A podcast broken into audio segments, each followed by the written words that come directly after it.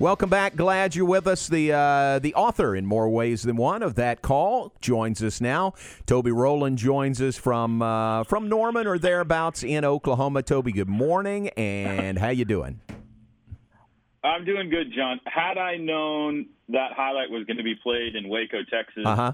I would have been much more subdued. I No. apologize for that. No, no, I feel no. I've made a bunch of enemies before this interview ever starts. Here. There is no way that could happen. No enemies here. Uh, think about how exuberant I would have been if Baylor had won that game.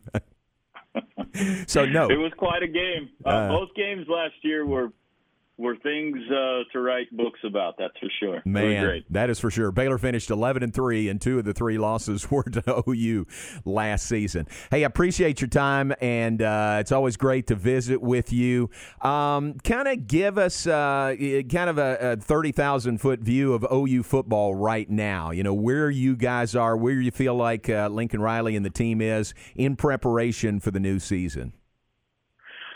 Well, um, you know, I think there's two elements to that. One is in just fighting the virus and getting ready to play.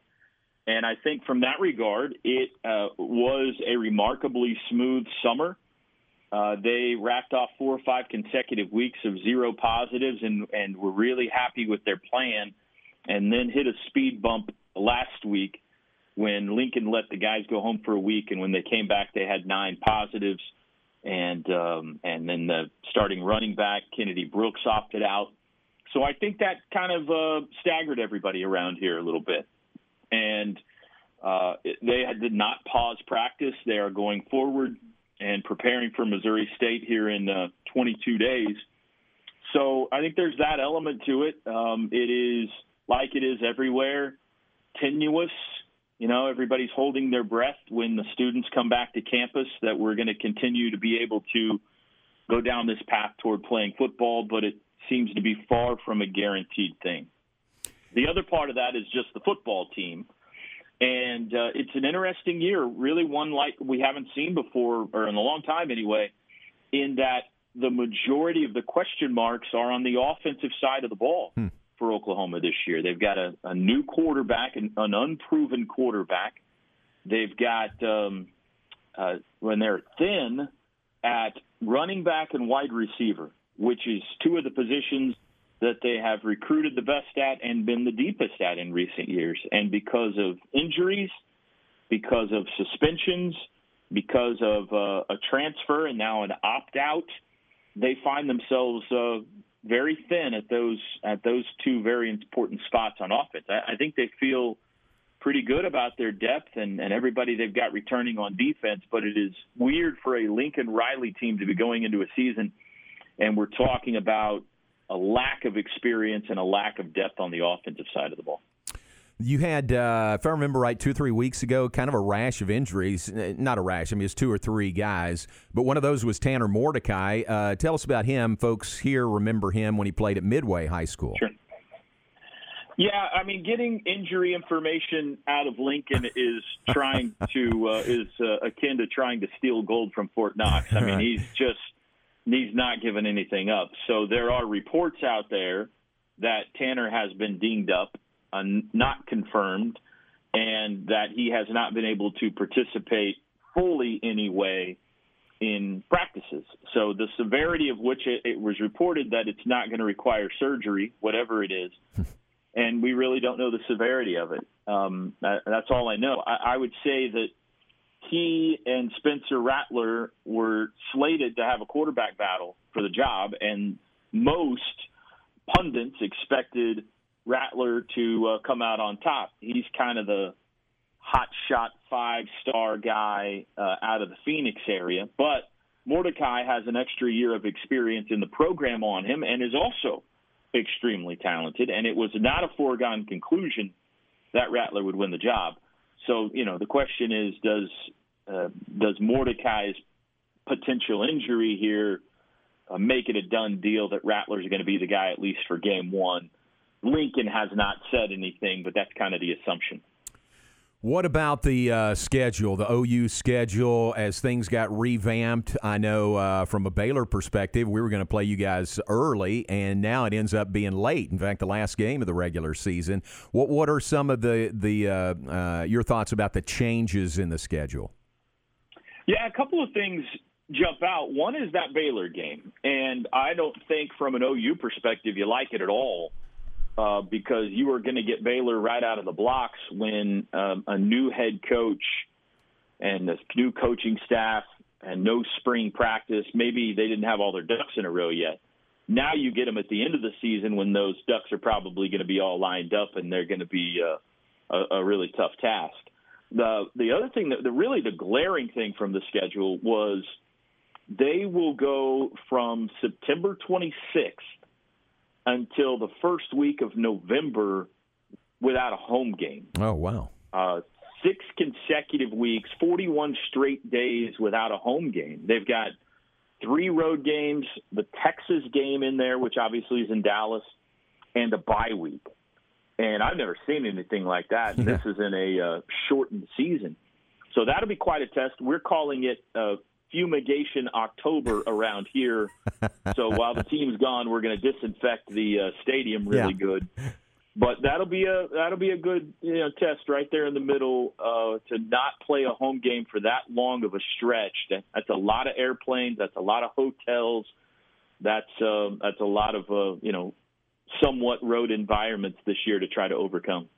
As we see schools in the ACC continue to keep athletes on campus while other students have to learn remotely, how thin is the line between amateurism and professionalism? Oh, you're going deep on me now. um, you know, I I uh, I guess it's I think it's thin. Obviously, I mean, I don't know. I, am probably not the right guy to ask there. I, I think that while I am all for college athletes being able to take advantage of their name and likeness. And there are certainly stars that have come along, like at our place, Baker Mayfield and Buddy Hield and Trae Young and Kyler Murray, whose value goes above and beyond a scholarship.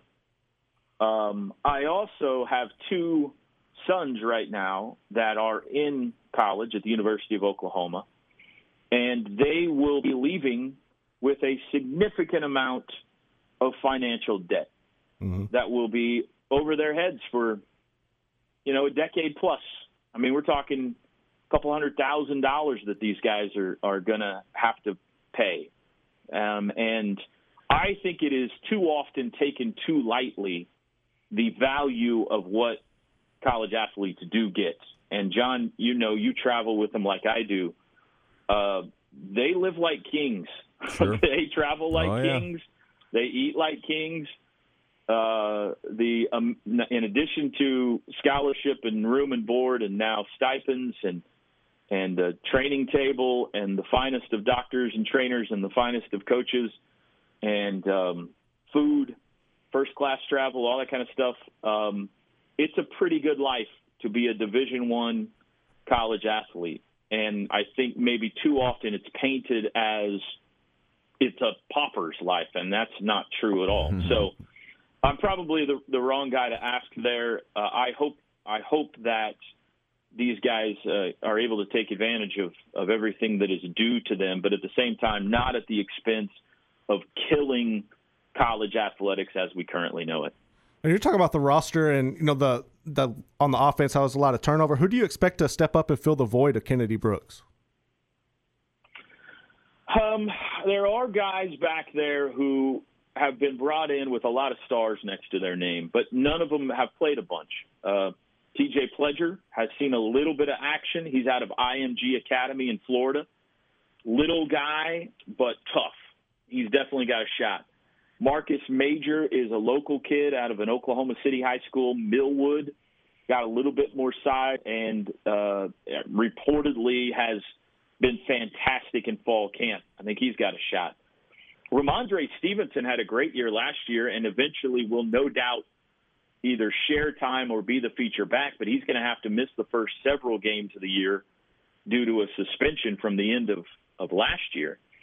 And then they brought in a uh, freshman named Seth McGowan, who um, is, you know, physically does not look like he's just out of high school. I mean, he's he's got a little Adrian Peterson s to him just in his physical makeup. He just, you know, genetically has been gifted. He's a big kid, and but you know how it goes with freshmen. If he can't hang on to the ball and he can't block for the quarterback, he's not getting on the field. So we'll see. So they've got options. They've got attractive options, but none of them have any experience. And in a year like this, when you may also be dealing with a virus on top of normal potential injuries to running backs, that's not a position you want to be thin at. So that's that's a little scary. Toby Rowland, our guest, longtime voice of the Oklahoma Sooners. Uh, Joe Castiglione, the AD at uh, at OU, has established a policy. Tell us about uh, driveway to driveway, uh, what that entails. Yeah, his goal uh, and and his administration's goal has is to allow for fans when they uh, if you're among the 25 percent that are allowed in the stadium this year to allow them to go from leaving their house to returning to their house and do it as safe as possible. And if you know never have to um, come in contact with a ticket taker hmm. with a concessionaire with anybody that would make them feel like they're putting themselves in danger so they uh, have come out with an app that's going to be released here soon to where your parking is digital, your ticket is digital, your concession ordering is all digital. Um, you're in and out of the stadium is in an organized manner where uh, everything flows in the same direction. Your game program is digital. So they're trying to make everybody uh, feel as comfortable, trying to make everyone as comfortable as possible in a very uncomfortable time. And uh, it, the policy is, you know, what they call it is driveway to driveway. And so we haven't seen the app yet, but I know they've been working on it, and the IT team's been working on it for a long time. So uh, sounds like a pretty smart idea. Yeah, good idea. We're doing, you know, similar thing here, maybe not to that extent, but we'll have uh, digital ticketing, digital parking. So, man, I mm-hmm. think that that's here to stay, uh, and it makes a lot of sense. Uh, so, Garrett is here in the studio with me, and I was telling Garrett uh, about your wildly successful uh, book that you have authored, sure. children's book. Yeah. Uh, but it, it, seems like it's really taken off. That has to be fun for you to get that project finished and just to see the response to it so far? You know, uh, John, uh, many out there, not me, but many are calling it the book of the century. and um, right, I'll repeat that. Uh, sure. I, uh, yeah, no, you're hearing it too, and it's, it's hard to ignore at this point. Um, no, it's fun. It's been a it's been a really fun process. It's a kids book uh, about two ponies that grow up on the Oklahoma prairie and dream of someday becoming Boomer and Sooner. Oh man, the famous horses that that carry the Sooner schooner, and uh, to get there, they've got to prove their worth, and that may take them through some familiar characters mm. in the Big 12 conference, All right. uh, including some Bears maybe right. along the way. So. It, it's fun. I've really enjoyed the process. The illustrator's great that we got to work with, and and um, it's been uh, Sooner fans have have embraced it, and it's been a lot of fun to see the reaction so far. What inspired you to write it?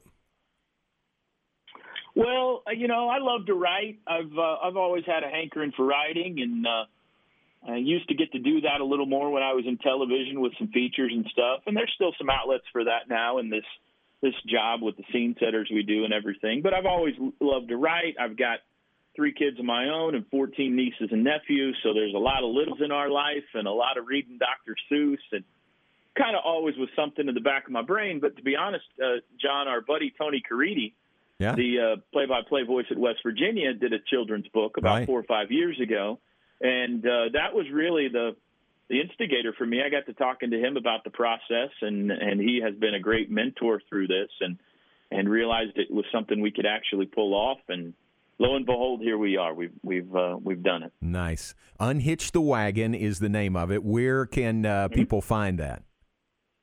Yeah, it's online uh, at uh, Barnes and Noble, okay. Amazon, Rally House, and uh, all over, you know, book retailers in the Oklahoma area. But if you're down in Texas, uh, grab you one online, and and uh, that's how you can do it. Sweeping the nation, no question about it. Look forward. Absolutely. I, have seen the cover. I've seen some of the illustrations. Look forward to seeing the whole thing. And I appreciate your time this morning. Thanks. It's always great to catch up with you. And stay safe. And uh, we'll see you down the road. Okay. Thanks, JMO. Talk to you soon. Thank you, man. Appreciate it. Toby Rowland, the great voice of the Oklahoma Sooners.